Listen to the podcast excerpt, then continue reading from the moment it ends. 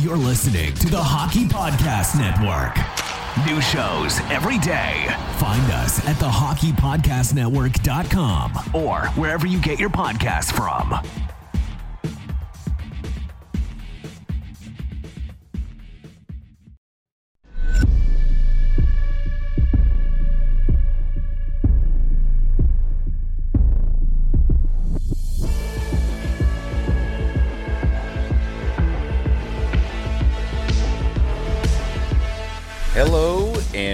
Welcome to the San Jose Hockey Now podcast, your trusted source for all things San Jose Sharks on the Hockey Podcast Network. My name is Nick Flohr. Joining me, as always, is editor in chief of San Jose Hockey Now and my co host, Sheng Peng. Sheng, how's the night going so far? Very good. Happy, like the San Jose Sharks, to be back at home. That was a long road trip by the time we finished in New York, I was like, wait, we have one more game to go? and the way the Sharks played in Columbus, uh, they had the same attitude too. Yeah, it seems like you all had your air legs, or you know, they have like sea legs. It's just, it was just quite a way to lose that game. But good thing for Sharks fans is they they showed out against Calgary, a divisional opponent where it mattered the most, um, and they have I always forget that Minnesota isn't in their division anymore. COVID has ruined like the divisional lineups for me now. I think I called them like a division. I, I called the Minnesota Wild a divisional opponent today on Twitter, and I was like, I have to delete that tweet. I they're not in the division anymore. well, it's a good thing because they're a really good team. Yeah, exactly.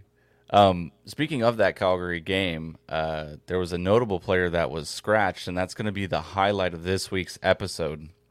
So Kevin Labanc found himself sitting in the press box uh, against the Calgary Flames. So on this week's episode, we're going to talk about the Kevin Labanc problem, and we'll delve into some potential solutions uh, down the road for the Sharks. Uh, then Sheng's going to give us the latest Evander Kane trade chatter and everything surrounding him. And then afterwards, we highlight this week's Sportlogiq stat of the week. So we, we highlight a specific player in general. So uh, and it's stats of the week this week. So we're giving yeah. you more for your money. Plural, the free subscription. uh, before we get into it, of course, we have our our due diligence here. We'd like to first note the date for all the listeners. Currently ten thirty on the what is it? The eighth. Yeah, the eighth Wednesday night, December eighth, and we're we're recording this. So if Evander Kane gets traded first thing in the morning, this is outdated. But Speak, speaking of, uh, I've heard the phrase due diligence so many times with Evander Kane over the last week, as mm-hmm. in we're doing our due diligence or they're doing their due diligence. yeah. So I bet. tired yeah, of that phrase. Tired. getting tired of the double D right now. Uh, and of course, a quick shout out to our social media handles. You can follow the podcast on Twitter at SJ Hockey Now Pod. You can follow the network at HockeyPodNet. You can follow myself and my overreactionary game day tweets at NickFlohr underscore and Sheng. Follow me at Sheng underscore Peng and all my work at San Jose Hockey Now and NBC Sharks. All right, Shang. We got a nice little interview clip we're going to play for everyone right now of uh, you uh, you telling Kevin Labanc that he was called Kevin Ovechkin. So we're gonna play that right now. yeah, it's from a couple weeks ago. Uh, they were calling you Kevin Ovechkin just a couple weeks ago. Yeah, yeah, I, uh, yeah, I know. Uh, I, don't, I don't know about that, but he, uh, yeah. I got a long ways to go before they say that again. 700 or so goals. Yeah, 700 or so goals. Yeah, counting. So, with that that clip, he laughs at it. We, you know, you guys all all have a little laugh about him getting that nickname of Kevin Ovechkin, but boy, has that name fallen off quite badly lately. Um, let Let's talk about Kevin. Let's talk about the situation surrounding him. I'll go ahead and let you start. Yeah, uh, that was aspirational, and we had a good run run with that. Um, hopefully, it can uh, come back to fruition. Anyway, going into the season with Kevin, I think the Sharks were really, really hoping And uh, original training camp lines, from what I, I recall, uh, the first day, uh, it was Nick Bonino, Kevin Labanc, and actually uh, Rudolph Balcers. And in theory, that sounds like a pretty intriguing third line. Nick Bonino has been a third line center for Stanley Cup winner, has played with skilled players in a Phil Kessel and succeeded. Labanc has scored 50 points. Balcers last year scored at I think about a half a point clip, you know, going up and down the lineup. And you were looking at a third line that had some offensive potential for once, you know, with the Sharks because we haven't had too much of that the last couple of years. And uh, a line like that, if that succeeded, that really would give the Sharks a lot of scoring depth, uh, which we also haven't seen a lot the last couple of years. And for whatever reason, the Bonino Labanc partnership really just ha- didn't work out, hasn't worked out. And the question then is, well, why hasn't it worked out, right? Yeah, it seems as if like that should be a match made in heaven. Like, I know we talked to Jack Han about it a little bit with uh, Pavelski taking a quote unquote backseat to like Roope Hintz and Robertson mm-hmm. in Dallas, and it's the first thing that came to my mind was like, oh, that's paralleled with Nick Bonino. You have that player of that age who isn't as fast. You need to pair him with someone who's got more quote unquote skill, and they right. can complement each other's skill set. And it doesn't seem to have worked, and more or less has worked for Noah Gregor now with uh, Nick Bonino than Kevin Labanc. Right, right. So yeah, yeah. Uh, let's uh, talk a little bit more about maybe why the exact fit hasn't been there. But mm-hmm. I think though, in general, though, I spoke with three NHL scouts, and the answer was all the same, just in terms of what's going on with Kevin Labanc this year. And it's simply that Labanc is a complementary winger and not somebody who drives a line. And I think the Sharks were hoping that Labanc could be somebody that drives a line in a bottom six role take advantage of better matchups there, and again, really give Sharks the Sharks a scoring depth that they haven't had since 2018-19. And basically, with Kevin, and I know a lot of you uh, have said it online. Um, Kevin Labanc is somebody that needs to play with good players. That's what appears to be the case here. We saw him succeed with Joe Thornton in 2018-19. That's when Labanc scored, I think it was 56 points. And 2018-19 was Jumbo's last impact year. We saw Kevin do well in stretches uh, last year with Logan Couture and Evander Kane, uh, both top six NHL players. Anyway, Nick Bonino and Jasper Weatherby, uh, Lane Pederson, uh, Weatherby and Pederson, that's who Labanc has been playing with most recently. Uh, those th- those guys aren't in the echelon of Joe Thornton, Logan Couture, and Evander Kane. And maybe Bonino is or was. Uh, again, like I mentioned, uh, Bonino has excelled with skilled players. And Bonino has scored 20 goals in this league, too. But the fit just hasn't been there mm-hmm. with Nick Bonino. One scout I talked to, he offered that he sees Bonino as more of a cycle player and Labanc as more of a rush player. Hmm. And we have seen this year what works with Nick Bonino, at least Nick Bonino now. And we've seen it with, you mentioned Noah Gregor mm-hmm. Cogliano, uh, Nieto. And it's a lot of speed on the forecheck that can get Bonino the puck kind of in tight below the tops of the circles, where, as we've seen recently, Nick Bonino is still dangerous down there. Yeah. And I don't know if that's quite Labanc. You know, Labanc is, I think, a little better on the forecheck than people give him credit for, but still, he's not. He's not sort of that uh, greyhound on the forecheck. You know, uh, Kevin Labanc doesn't have that kind of speed. Uh, he doesn't have that kind of kind of. Uh, he doesn't have Noah Gregor speed.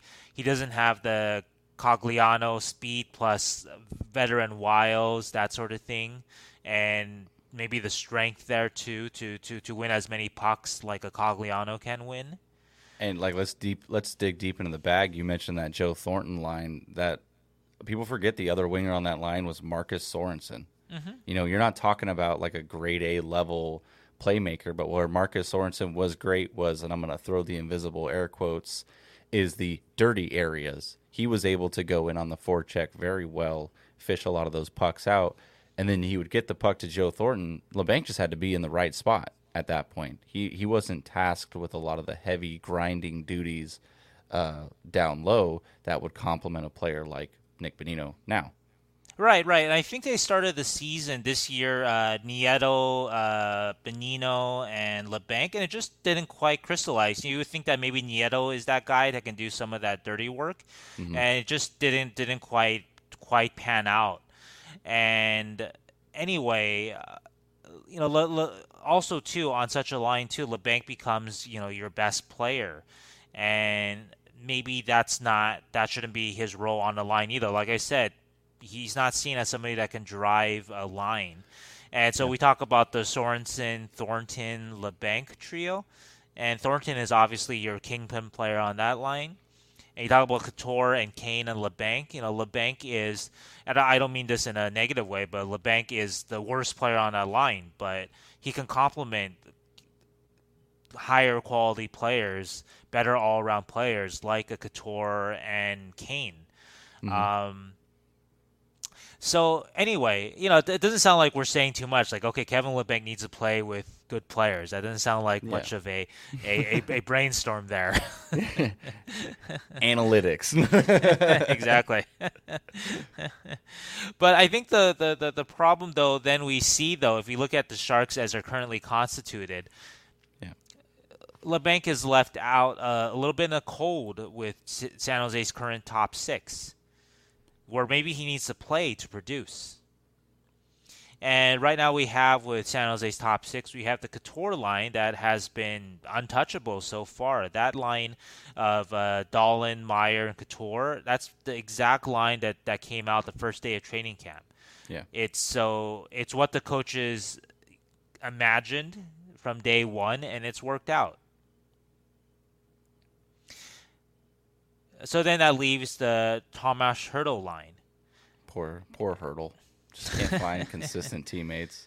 Maybe, maybe he, he can't, but you know, uh, I'm gonna give uh, Alexander Barabanov some credit. That Barabanov has done some good things on that line, and I think a Barabanov duplicates uh, skill set in some ways, but I think he's done it better than Labanc this year, and cheaper and cheaper too. Yeah, but that's that's that's neither here nor there though. I yeah, mean, yeah, yeah. Yeah, like for yeah, uh, but uh, so I don't know if you want to put a Barabanov and Labanc on the same line with Hertl. That could be kind of a tough defensively too, and also who who's going to go get the puck on on a, on a line like that, right? Mm-hmm. And that's why uh, Rudy Balcers is on that line.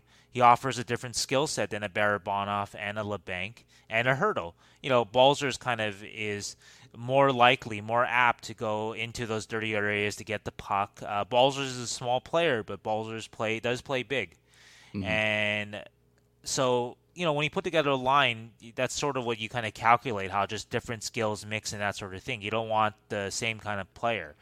And so again, so that leaves Labanc kind of out in the cold uh, in the bottom six, or I'm sorry, uh, out of the top six. And then, you know, therefore the Sharks are hoping that he finds that chemistry with Nick Bonino, and so they can form a dangerous third line. But that hasn't happened. And you know, one thing that that Bob Boughner said recently, when uh, a couple days ago when we talked to him about Kevin Labanc and scratching him, and I asked him, well, you know, uh, Kevin maybe hasn't found the chemistry with his line mates, uh, his centerman, be it Bonino and or a Weatherby. And Bob just said flat out, like, I don't blame his line mates. You got to take personal accountability for your own game. And I don't think Bob is wrong about that. Um, even though it sounds like you know with what I've been saying for the last five minutes that that I that I, I kind of think he's wrong about that, but I actually don't think he he is wrong about that. There's a lot of things that Kevin Labanc can do in his own game that has nothing to do with putting up points or. Uh, you know, Kevin Labanc turning Jasper Weatherby into a 20 goal scorer. That's not what anybody is asking Kevin Labanc to do. Mm-hmm. There are things that Kevin can do, improving his own game when he's not scoring, that can help team out. You know, be better along the wall, uh, be better on, on, on the forecheck. Um, don't lose those battles uh, uh, along the wall or chasing loose pucks. Uh, make sure when you when you get the puck out, you get the puck out, and you're not turning it over in the middle of the ice in the defensive zone. And of course, when you do get those those huge chances in a game, uh, offensive chances, you gotta you gotta bury you gotta bury it, uh, or you gotta be you gotta make that pass so your teammate can can can can bury it. Yeah. And so I think that that combination of things has been has been missing with, uh, with with Kevin's game, be it defensively or offensively. But of course, on the offensive side, you can't sympathize with Labanc this season to some degree, insofar as his teammates haven't been the best, and maybe again, his game is a complementary game and just is not is not a fit uh, for the the Sharks' bottom six as it is right now. Just don't have a player that can play well well with him in that role. Yeah, and you would think also with what Bob has said, um, we as fans, and I say we, I mean me and the Sharks fans, you being a media member, um, you're more adept at looking at things off puck as opposed to like a Sharks fan that's watching the game. A lot of the fans, you know, we're following the puck around, we're watching the action, and I'm sure a lot of that has to do with uh, Labanc's play off the puck as opposed to um, offensive production. And then when you boil it down to his offensive production, it just hasn't necessarily been there. It started off well when he was dubbed Kevin Ovechkin after those one timers on the on the faceoff dot. But it's like you got to find that consistency, and then like Bob said, uh, personal accountability. So um, I'm not going to speculate anything, but you want to see a response when you give players assignments, i.e., Tomas Right. Hertl. So Bob Boughner has a heart to heart with Hertl, and then he scores a hat trick two games later. Like you can't expect that to happen, but you you want to see like that that extra drive. You want to see that player take the next step. You know, forecheck harder. It shows up on tape, and I'm sure that's what Bob and the coaching staff is looking at when they're going over their their individual meetings with Kevin, and they're like, "Look, we told you." And it, it just doesn't seem like we're getting more effort out of you maybe you should take the night off. Hopefully, that will kind of give you that smelling salt effect and help help wake your game up. But Right. Much Right, like you yeah. said, if I go back to my Tomas Hertl case, Hertl got the exact same line mates and more productive line mates in Barabanov and and Balcers. So Kevin Labanc kind of getting the cold shoulder as far as like complementary skills around him, yes. Um, I I figure if he finds his way back into the lineup, the the leash might be short, but he'll pro. I, I don't want to speculate, obviously, but you would hope that they would try to find a way to make it work with him, so that way you can capitalize using what he can bring to the table. Um, in my opinion, you shouldn't have to do that with a guy who's making almost five million dollars, you know. But that's just kind of the, the situation that the Sharks have put themselves in involving Kevin Labanc, and it's a, a situation that Doug Wilson has put the coaching staff in, you know, signing him to that contract. So Yeah, maybe that's the reality with with with Labanc. Um, that you hope that he could drive uh, a, a line, a bottom six line, and maybe maybe it's just not really in his game. Um, you know, there is sort of that. I don't think the coaching staff uh, expects Kevin Labanc to turn Lane Pederson into a 20 goal scorer or anything like that. Yeah, I, I don't. no. I don't think that's what the coaching staff is talking about. But Yeah. I think what happens though with a lot of players is when you're not producing on one side of the puck, it, it can bleed into the other side of, of your game. And I think that that's what the coaching staff has seen with with Labanc yeah, um, that the other things are are are are have slipped this year. And of course, this isn't the first time, even this year, that the coaching staff has talked to Kevin or kind of put it out there that there are things that, that, that they really need him to work on. Uh, if you remember after the Colorado game, uh, the the game when all the players came back from COVID, and Labanc had took a pretty bad penalty in that game that Bob was very very unhappy with, mm-hmm. and that was one example of that of the coaching staff already putting Labanc on notice, and when we asked Bob about scratching Kevin uh, in the in the Calgary before the Calgary game, he said that that the coaching staff had talked to Labanc during the road trip a couple days before, so or a couple mm-hmm. games before, I think he said. So sometime during the road trip, they were telling him, "Look, you got to do this, this, and this," and they didn't get this, this, and this from yeah. from Kevin uh, a couple games later, and so that's why you escalate the message to okay, you know, we took it to to the media kind of and put it out there. Uh, of course, we've talked with you the whole time. Then we had a private kind of meeting with you, and uh, you know, so it's been a couple kind of meetings like that, and the game still hasn't changed enough. Yeah. And so now uh, you have to you have to sit and watch, and and hopefully you know hopefully that'll spark something. And you know where you have sympathy for Kevin is that okay, you know if if Labanc uh, plays against Minnesota and based on the the, the practice lines uh, from from earlier today, it's going to be back on the fourth line. You know he was practicing with Pederson, Gadjovich, and Weatherby. Yeah. So he didn't magically, you know, earn himself for a promotion next to to, to Tommy Hertl or Logan, Logan Couture. Um, so it's going to be a little more challenging, obviously, for for for Kevin to kind of um, you know put his stamp on on his, on the game just insofar as he's a more offensive guy and his line mates aren't offensive guys.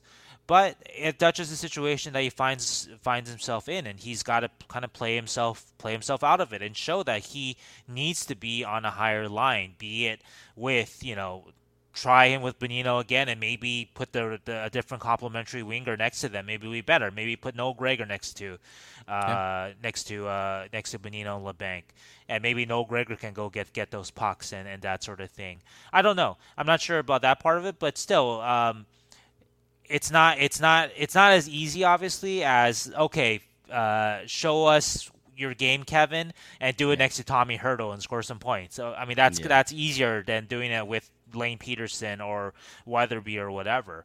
But the Sharks' top six is at the moment pretty set. So barring an injury, that is you know Kevin Labanc's lot.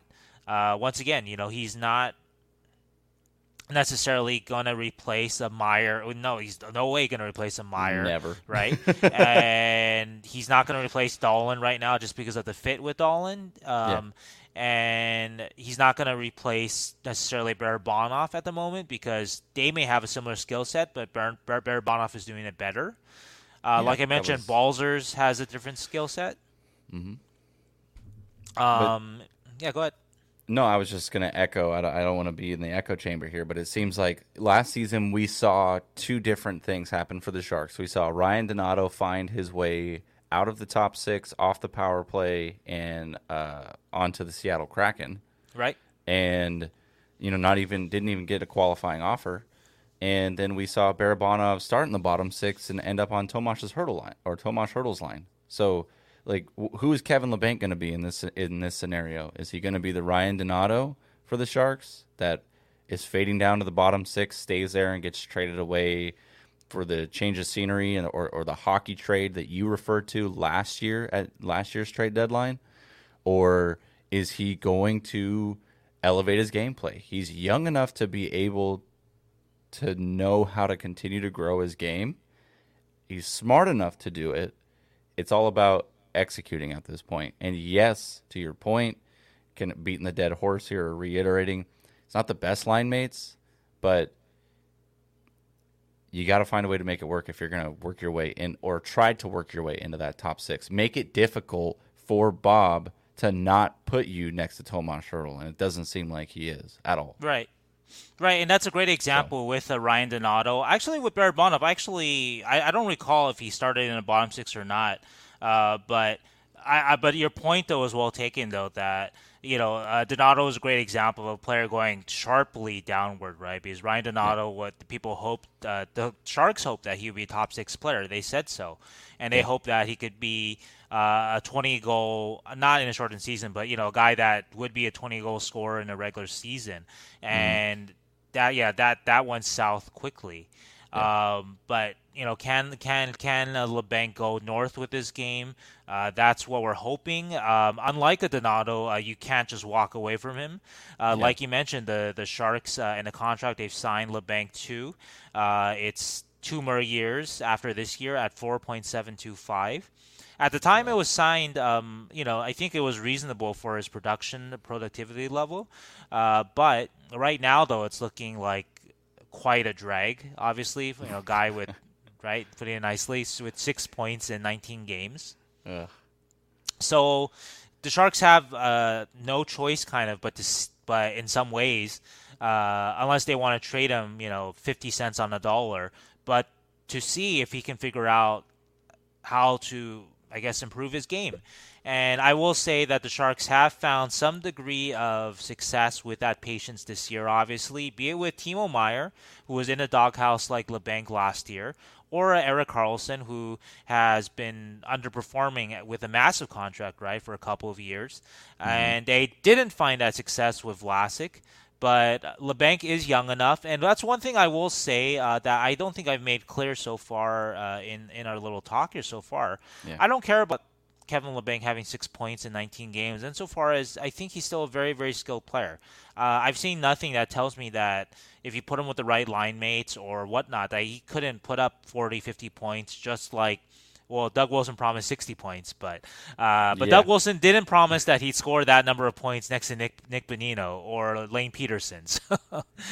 yeah, that was the fine print of that quote that we didn't see. Exactly, that was a parentheses right there. He'll score 60 points, but not just with anybody though. yeah, he'll score 60 points with Joe Thornton. but, but I mean, um, yeah, go ahead. no, I was just gonna kind of move forward here. So like let's say the Sharks don't play the patience game with uh, I was going to say Nick Bonino. Let's say they mm-hmm. don't play that that patience game with uh, Kevin Labanc. Mm-hmm. You know, we, like you said, it's paid off with Timo Meier thus far. Uh, Erik Karlsson is on a tear right now. Um, if they don't play the patience game, what what do we foresee that could possibly happen with Labanc? Uh, there's been a lot of rumors floating around, especially since the Bruins have uh, made it known that Jake DeBrusk is going to be uh, essentially put out. So he's, on, he's for, on, the market. Yeah, yeah, yeah. He's on the block. So, yeah, he's on the block. So, talk talk me through this. You think a one for one would uh, would suffice? Or because I know you've talked about this before. Actually, I, I, think you you know you mentioned talking about it last year uh, around the trade deadline. But you think that's a possibility if the Sharks just run out of patience with Kevin? Well, it might be a possibility. It might be something that the Sharks would be interested in, but I'm not sure if I see Boston being interested. Mm. For one thing, uh, Jake DeBrusk, even though the production hasn't been there with him and there are questions about him. Like his style of game is a game that kind of people like and, and are attracted to, at least uh, in hockey circles. You know, that big skating guy who's physical, that sort of thing. And so I will say that uh, Jake DeBrusk that has figured it out is a lot more valuable than a Kevin Labanc that's figured it out. Especially on the line with Nick Bonino, if he's running that sort of physical – good skating. I mean, we know how much Doug Jr. loves good skaters. Sure. So yeah. if he's yeah. Running that physicality down low on the third line. I mean, at a at a much smaller cap hit, if he's able to click with with Bones down there, that could be that could pay dividends. Yeah, yeah. So it, it, we're talking about ceiling, right? I, I think yeah. that uh, uh, DeBrusk ceiling is looked upon uh, more favorably than than than Kevin Labanc's uh, ceiling. Uh, really? Labanc obviously is a point producer, but um, is somewhat, you know, a bit one-dimensional in in his game. Whereas I think mm. that DeBrusk offers maybe a little more, a little bit of scoring punch, but a little more physicality. You know, just a little more variety to his game that makes him uh, more appealing if, you know, if he's on his game. And I think a couple other points with DeBrusk too that people forget is I know it's easy to kind of put together, oh. Uh, two underperforming players about the same age, etc., etc. Well, let's just trade them.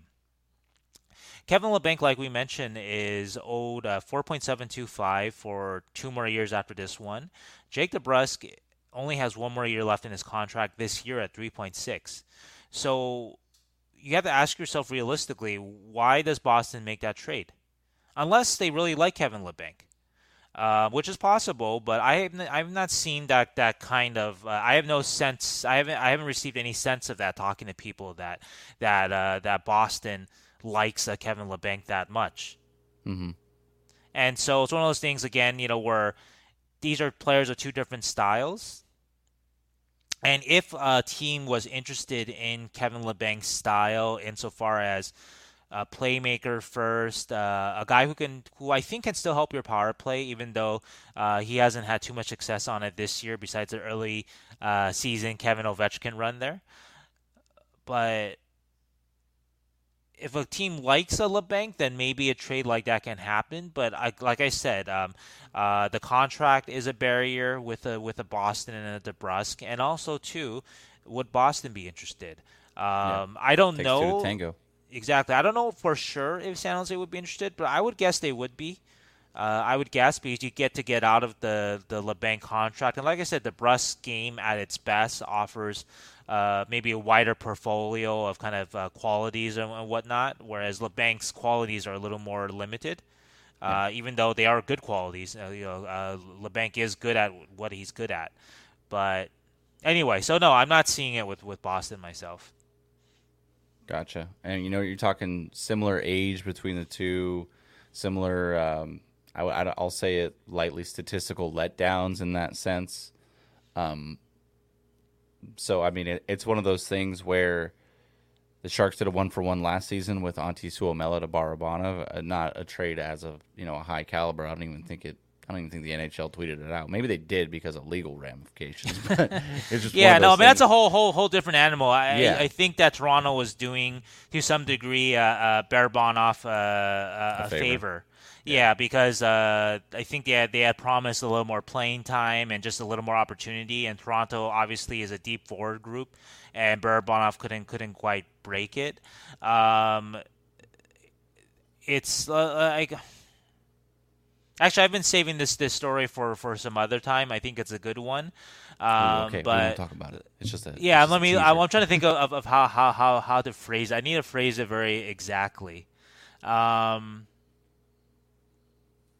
let's just say that uh, among my my scout my friends or acquaintances or colleagues or whatever who are NHL scouts that you know I talked on a regular basis um, that the Barabanov Suomela talent swap was a head scratcher insofar yeah. as people I was talking to was like, wait, Toronto took Suomela?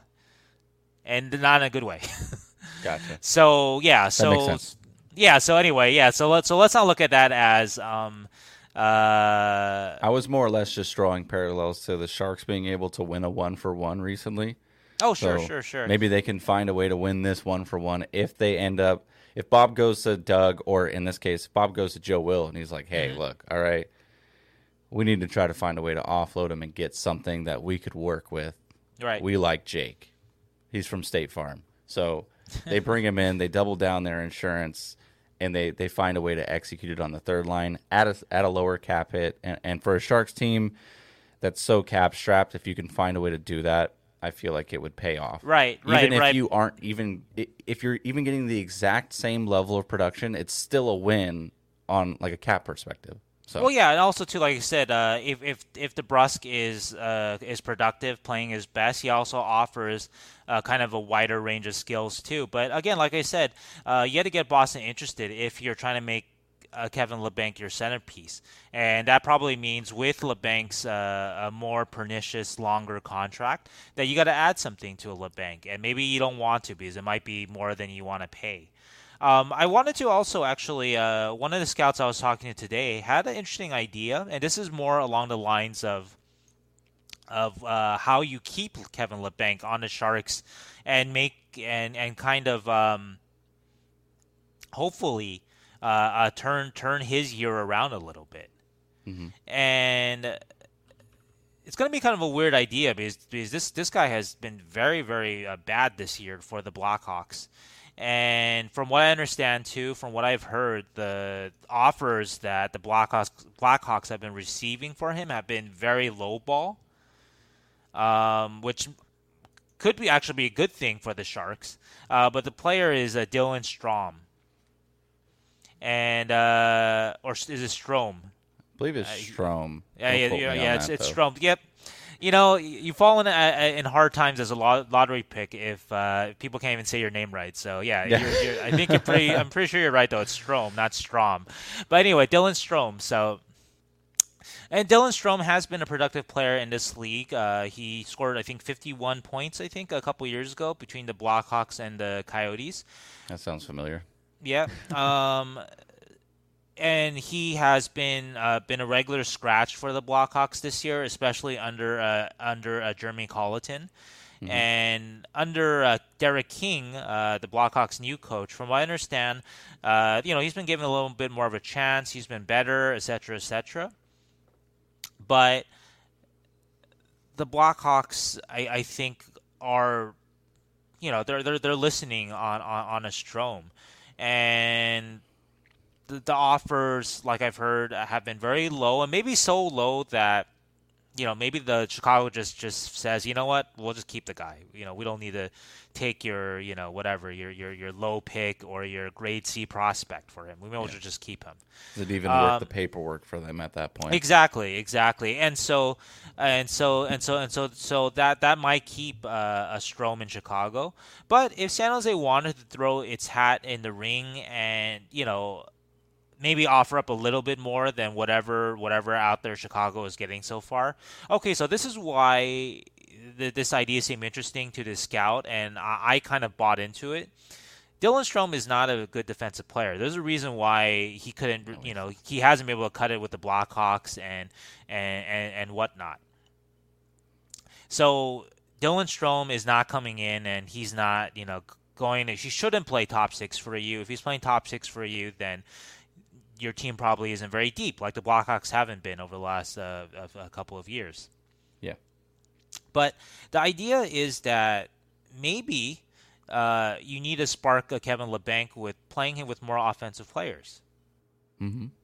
And maybe you kind of form a bottom six line with a Strome, with a Labanc, and then you put somebody on there that can, you know, go fetch the puck and, and cover for Strome and Labanc, maybe like a Cogliano or something like that. And then suddenly you have a very interesting interesting mix in the bottom six for the Sharks, where you have a very defensive line, bottom six line, you know, headlined by Nick Nick Bonino mm-hmm. and whoever Nick Bonino is playing with and then you have a very offensive bottom six line, uh, headlined by Strome and Labanc. And I think that actually presents kind of an interesting matchup thing. Uh, the, the, Sharks could could uh, become a, a way more dangerous team this way. And you're adding into the idea that that Strome is maybe can be had for, for a very cheap offer the Sharks have a little cap space now with the Evander Kane and the minors. Um, and you might be able to unlock both players. You know, Stroma and Labanc are both offensive players. And you can unlock kind of both of their games a little bit that way. And I think one question that some fans might have is, well, what happens to a Jasper Weatherby, right? Weatherby mm-hmm. is waiver exempt. Pederson. Yeah, um, but I think Weatherby's the more, I guess, the more key one there because he is sort of the, the younger, uh, the, the the more prospect guy there, mm-hmm. and mm-hmm. you know Weatherby Jasper may benefit from from playing big minutes in, in, in with the Barracuda. Uh, he could, or you can keep him around as your 13th forward. The same goes for a Pederson or a Gadjovich. Um, Jasper, who was healthy. just recently scratched as well due to, you know, from what we've, I believe what Bob said. You know, just some sometimes you hit that wall, you go through these Sure. long road trips, so give him that day off. So, like you Sure. said, he could benefit from top line minutes down in the AHL. Yeah, yeah, yeah. This could work. Yeah, like uh, like what I, I think I think Jasper's been been pretty pretty good up in the NHL for you know considering where where he came from last year when I think very few people had expectations for him to make the NHL at all maybe and and especially not right out of college, but any any first year pro I think could potentially benefit from a lot of minutes down in the AHL as opposed to 10 a night in the NHL.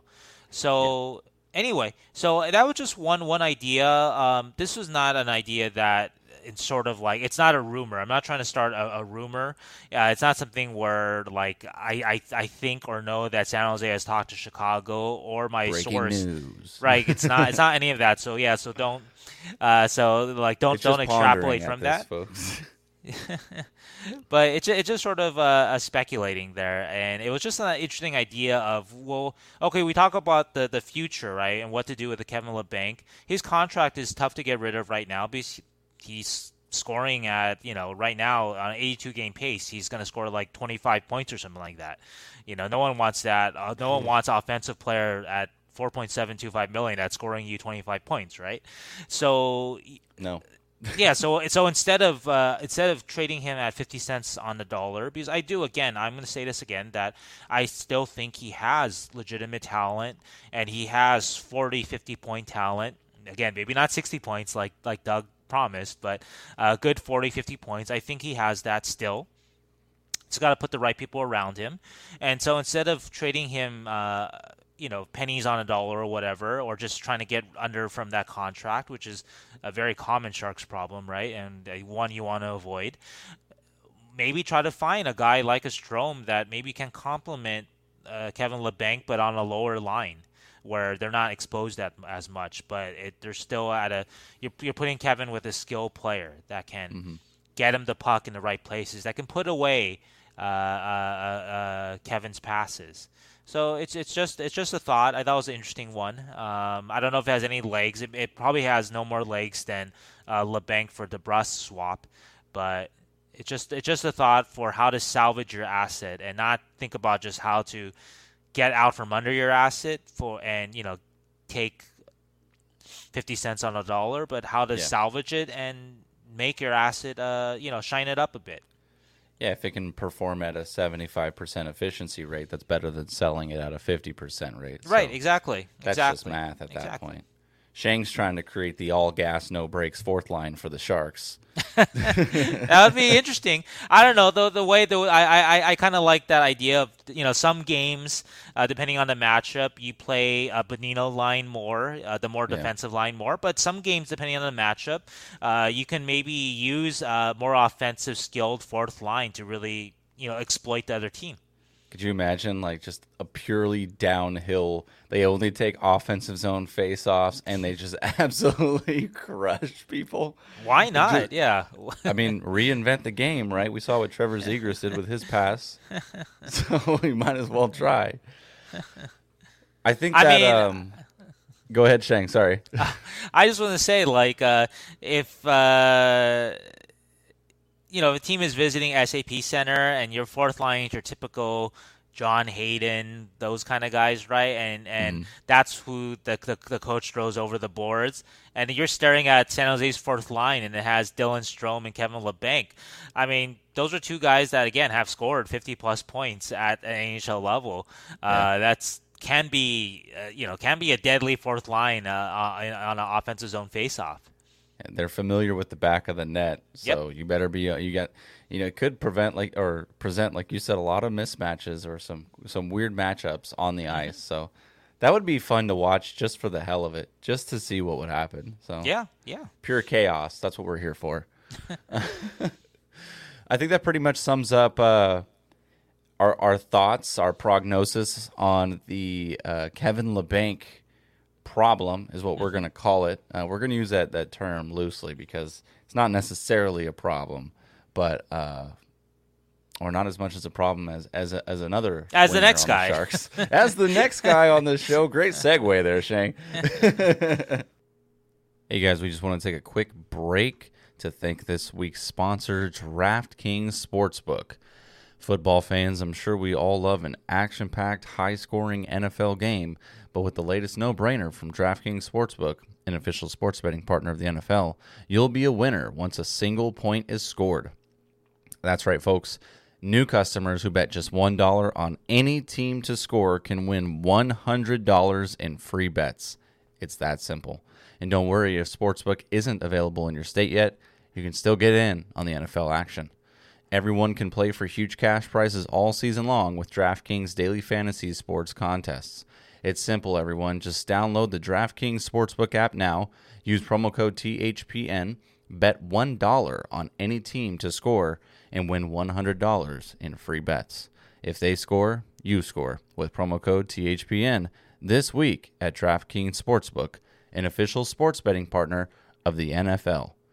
Must be 21 or older, New Jersey, Indiana, or Pennsylvania only. New customers only. Minimum $5 deposit and $1 wager required. One per customer. Restrictions apply. See DraftKings.com slash sportsbook for details. Gambling problem? Call 1-800-GAMBLER. So yeah, let's move right into it. So Sheng, you've got some uh you've heard some chatter. You've been on the phones. You've been talking to some sources from what I've heard. My sources are telling me you've had your sources. um, so so what's the what's the current chatter right now in the NHL world involving uh, Evander Kane and a trade possibility?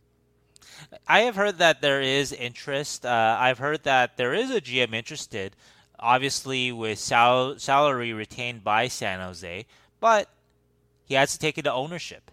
And I think that that's a very key part in a lot of the due diligence that people are doing with Kane. So when you say he has to take it to ownership, what do you mean specifically? Well, not surprisingly, this is not purely a hockey decision, right? Trading for Evander Kane. Yeah. Purely, if we talk about purely on the ice, Evander Kane is worth seven million a year. He's worth three point five million a year. He's worth one point seven five million a year. However you divide it, Evander Kane on the ice is definitely worth that money. Mhm.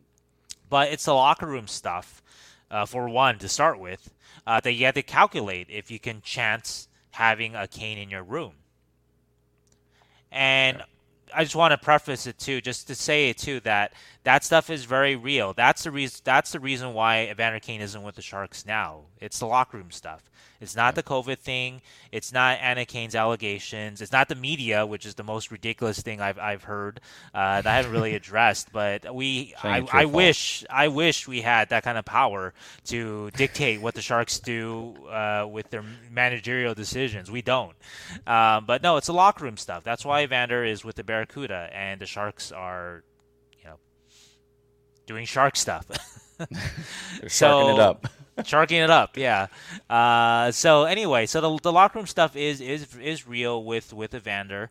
Um, also, too, of course, um, not to downplay it at all, the off the ice stuff, all the stuff we've talked about, you have to chance that too. Uh, what's going to come back on Evander or bite back, bite Evander from the past? What's going to happen in the future? So that's why it's becomes an ownership decision. Uh, again, there's no issues with him on the ice. There is the other stuff, like you said, the locker room stuff, the off the ice stuff. Yeah, you have to kind of calculate, take your guess on. Um, but you know, then the question becomes: Is your ownership willing to take on PR problems, uh, chance, future off the ice problems, along with this multi-year contract, even if it's a reduced amount because San Jose has retained some of it, but it's still a multi-year commitment uh, to a guy like Evander Kane that may cause future off the ice problems. And so that's sort of uh, that's sort of where, where I think it's at now. Um, uh, teams are doing their due diligence. Uh, they're checking out you know things that Anna Kane has said. They're checking out this and that with the locker room stuff. Obviously, is is is, is a huge huge thing too. And I don't know if, if if there is going to be a trade or not. I'm not as confident about it as maybe some people are, um, because I think that I I, I, I, I, I think that uh, the cost of of trading a Kane may not be worth it to the Sharks and I'm not sure if the demand is so high for him that a team just doesn't say, I'm talking about another team, just doesn't say, hey, we'll just wait for him to become a free agent this offseason when you have to buy him out. Mm-hmm. So um, maybe a team is ready to take a chance on him this year. I, I, I like you said, I, I, do think there's interest. I think teams are checking into it. Uh, I think teams are talking internally about it. I think they have to because Evander is such a good player. And you're doing your job by talking about it and discussing it. But I think that there are a lot of barriers to cross before you get to a point where there's a legitimate trade. Um, and you know, we talked about the three-way trade last week. Um, again, you know, for that middleman team, uh, what's your motivation for taking on Evander Kane for three more years past this year, even at just 1.75 million dollars? Uh, what's San Jose going to give you? and does San Jose want to give that up? And what's the the the fascination team, the team that Evander Kane, what might they give you? And will that team want to give that up? So there's a lot uh, going on here, um, but. I, I, I, will say though that there is definitely interest. Teams are looking into it. Um, I am also under the impression that Evander, you know, let's not forget that Evander Kane has a three team trade clause, which basically means that there are only three teams that the Sharks can trade him to. Unless he waives it. Unless he waives it, and I do believe that Evander will waive will waive it because he wants to get out of the AHL. That's obvious, but I'm not sure if he's going to waive it for just anybody. You know, I don't know if he's going to yeah. waive it to go to say Arizona, right? Arizona is always a, a common destination because of their uh, willingness recently to take on uh, bad contracts just for draft picks. Yeah. So that's just an example. I'm not saying that Arizona. I've heard Arizona being in these talks really, but uh, I don't know if, if, if he would waive it to go to a team that what what are they right now four and twelve or something like that. I, I do think that he wants to win, um, and so his list may expand past three teams but it's not going to expand much farther than that because well how many teams you know have a chance to compete and to win um, and so and and are also interested in him too. I think that's yeah. that's the, the combination part, and so that's that's why uh, that list I that list I believe will expand. It, there is a willingness for that because the guy wants to get out of the AHL, um, but it's not one of those things where I I I think or I I've been uh, led to believe that it'll he's willing to go just anywhere to get back to the NHL or to get out of San Jose. Yeah, and uh, we talked about Kevin Labanc and Jake DeBrusk one for one. It takes two to tango. Mm-hmm. In this situation, if you try to execute that three team trade, you basically have to have a full blown wedding party out there to uh, to execute that trade. You got to have a Cupid shuffle going on. There's no tango involved in like the six, seven, eight people that will need to all agree to the exact terms and, and negotiations and everything. And the biggest thing I want people to note is the trade deadline is March 21st. So that's that's that's the big key right. moving There's forward. a lot of time. Yeah. Yeah, in, in the Evander Kane saga that we've dubbed it. Um, if a trade were to happen, it has to happen by 3 p.m. Eastern time uh, on that date. And we talked about possible destinations before. We've talked about his connection with Joe Thornton and, you know, if he'd be able to go play and compete with Florida. But like you said, and it's it's emphasized there, uh, it, it will come down to an ownership decision. Will the owner be able to handle the nightmare of PR that they are going to get? So it's going to be a tough one. We're going to ride the wave until it crashes and burns because that's what waves do. And uh, again, just, just reiterating March 21st, write it down, bookmark it, put it on your calendar, agenda, Apple reminder, Alexa, whatever you want to use. Uh, it's going to be a hot day, and uh, one of the names, if he's not traded before then, Evander Kane. So right, right, and I just want to add to that. Right now, that is what I'm hearing, but it does it does just take one team to be interested that can close this deal really fast. So mm-hmm. that could happen too. And the other the other thing too I wanted to r- remind uh, everybody about is that Evander Kane has a lot of leverage here.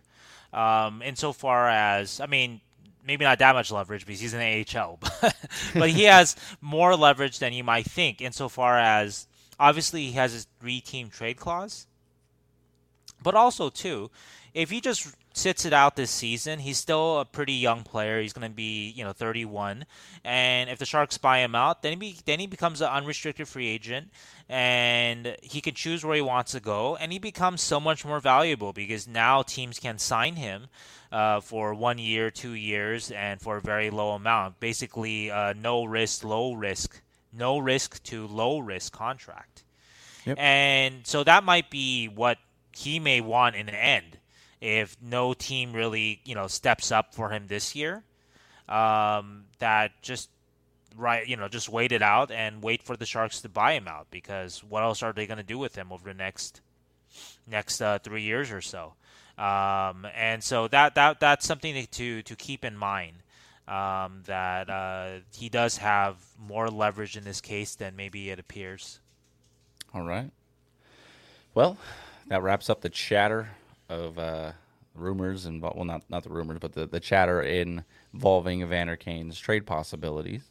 Getting to our final segment of the week, our SPORTLOGiQ stat of the week, but it uh, this week is the SPORTLOGiQ stats of the week, and we alluded to it in the introduction. And those who have stuck with us so far, which is everyone, I'm presuming, we are highlighting the pleasantly surprising gameplay and statistics of Noah Gregor, specifically his shooting stats.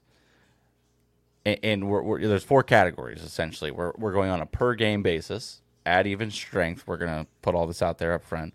Uh, Noah Gregor's top five for the Sharks in these four shooting categories that are tracked on Sportlogiq shot attempts, shots on net, slot shots, and inner slot shots. I N N E R, inner slot shots. So I'm going to throw some numbers out there. I'm going to slow my talking down to make sure it's everyone's able to kind of comprehend because I do know that sometimes I do auctioneer these podcasts at times. So Noah Gregor currently, as of right now, at the, the date that we noted earlier, he sits at 4.80 shot attempts per game. That's fourth on the team behind Erik Karlsson and just ahead of Tommy Hertl, everyone's beloved Tomas Hertl, Or S- Tomas Squirtle, if you saw the meme from Snipe City 420, you should go take a look at that. Sheng's going to get it on his uh, in his DMs here in about 20 minutes. So I've seen it. It's good. it's amazing, isn't it? I'm going to get it on a shirt somehow, one way or another. I'm going to find a way to do it. Uh, but going back to, to Noah Gregor's proficiency, he is third in shots on net per game at 2.60 behind only the aforementioned Tomas Hertl and Timo Meier. He's fourth in slot shots at 1.30 per game behind Meier, Hertl, and Dahlen. And he's fifth at inner slot shots at 0.70 per game behind Meier, Hertl, Dahlen, and surprisingly, Nick Bonino. So, Sheng, Noah Gregor, where did he come from? well, uh, Noah Gregor, I, I, you know, I actually think I, I talked about him a couple weeks ago. Um, mm-hmm. I think when we're talking about Nick Bonino and just how Nick Bonino's career track and or maybe I wrote about it. I may actually may have written about Nick Bonino's career track a couple weeks ago, and how Nick Bonino himself struggled to establish himself in the AHL. It took him about three, four years uh, in the Duck system before he became a regular. Mm-hmm. And I mentioned that uh, in relation to a Noah Gregor, to a John Leonard, uh, insofar as you got to have patience with these guys. You know, not everybody steps in like a Jonathan Dahlen, maybe, uh, or a Tomas Hertl and is a phenom from the beginning, that sort of thing. Some guys take a, a, couple of years, some guys take three, four years to kind of find their game. And want to add with Noah Gregor that this is only he's only played 10 games, so let's not get too far ahead of ourselves. But all these stats are very encouraging because they show a player that is playing to his strengths and succeeding in his strengths. Um, another stat that from SPORTLOGiQ is uh, Gregor is I think top five in rush chances too, which makes sense with his with his speed. And so, uh, what? Oh, I was just saying Noah Gregor. Vroom. Yep, exactly. See you later.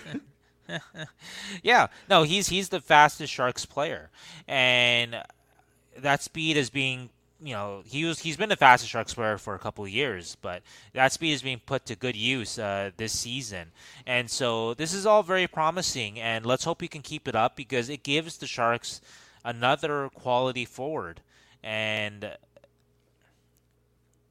you know, uh, Balcers is, is out hurt now.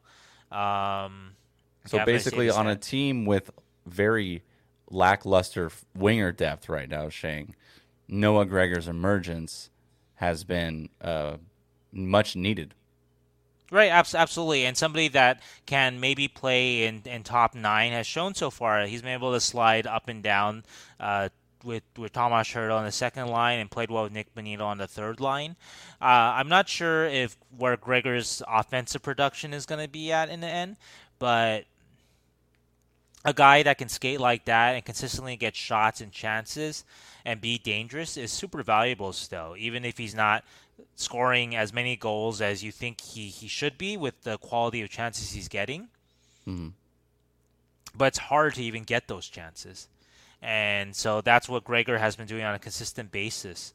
And so hopefully he has turned the corner and he's figured it out. And I will say that even back to before his before his Sharks debut, um, talking with scouts who were watching him in the AHL, they they liked him. They saw a guy that had 20 goal NHL potential. They liked his speed. They liked his shot. Uh, just the game needed refinement needed mm-hmm. polishing, needed those details. And that seems to be what is happening with Noah Gregor's game, that the details are there. He's winning more puck battles. Um, he's better along the wall. He's not turning it over uh, in the neutral zone quite as much. Just things like that. And so he's he's gotten the details a little more taken care of so far, and the speed and shot are still there. Uh, his qualities are, are, are aren't being lost and sort of the, the negative things, the mistakes that, that, that he may have made or was making last year and the year before. Mm-hmm. And so, yeah, you know, this is very promising for a, a, Sharks team that all of a sudden they, they have kind of an interesting, maybe not a high end group of wingers here, uh, besides uh, Meier. Um, but they have an interesting group of wingers here, kind of out of nowhere, with Dahlen and Balcers and uh, Gregor and Barabanov. Uh, yeah. none, none of these guys were, you know, very, very highly touted, and they're pretty good players. They may not be uh, elite players, elite wingers, but they've done they've all done a pretty good job in their way with kind of their skills and it's nice to see Gregor kind of join that company um, you know the Sharks were hoping you know to add they were hoping that Barabanov would repeat last year's success. They were hoping that Dahlen would come over and uh, show that he he can hang offensively at the NHL level, and they're hoping that somebody in their Barracuda group, be it a uh, John Leonard or Noah Gregor or Sasha Chmelevski or Joachim Blichfeld, one of those guys would emerge and mm-hmm. look like a guy that really belonged in the NHL. And it looks like, at least right now, it looks like Gregor uh, might be that guy who's emerged. Yeah, I remember watching him um, before I would watch in depth. I guess is a bad way to say it. Uh, I remember watching him. It didn't seem like his hands and his feet were always synced up. It's like he he would always bust loose, but the hands were just like six feet behind him, trying to catch up to what his legs were doing. And it goes back to what you're saying the coaching staff getting him polished up and getting the details refined uh, off the puck as well as on the puck. And it's starting to kind of form that circle of good all around gameplay. And that's what you want to see from guys like Noah Gregor. So, all right, Sheng. we've reached our time limit. And by time limit, I mean we're at the end of our outline here, and there's nothing more on the docket for us to talk about. but it's been a uh, it's been another jam packed episode, another hour plus long episode full of exclusive insider content. Of course, you can only find here on the San Jose Hockey Now podcast. But um, really quick, you still have the sale going on on San Jose Hockey Now. Yes, I do. Thank you for bringing that up. Uh, also, too, we have a Q and a subscriber Q and A with Jasper Weatherby. So if you're a subscriber, thank you so much for subscribing and uh, pop in your questions uh, to uh, my article uh, that was asking for you to to pop your questions in there, and and I will ask Jasper as many of your questions as I can. Uh, should talk to him sometime next week. So you still have uh, this week to put in uh, your questions. So any questions you have, and this is again just for subscribers, uh, subscriber Q and A with Jasper Weatherby. And like I said, yeah, we have a sale going on with the website.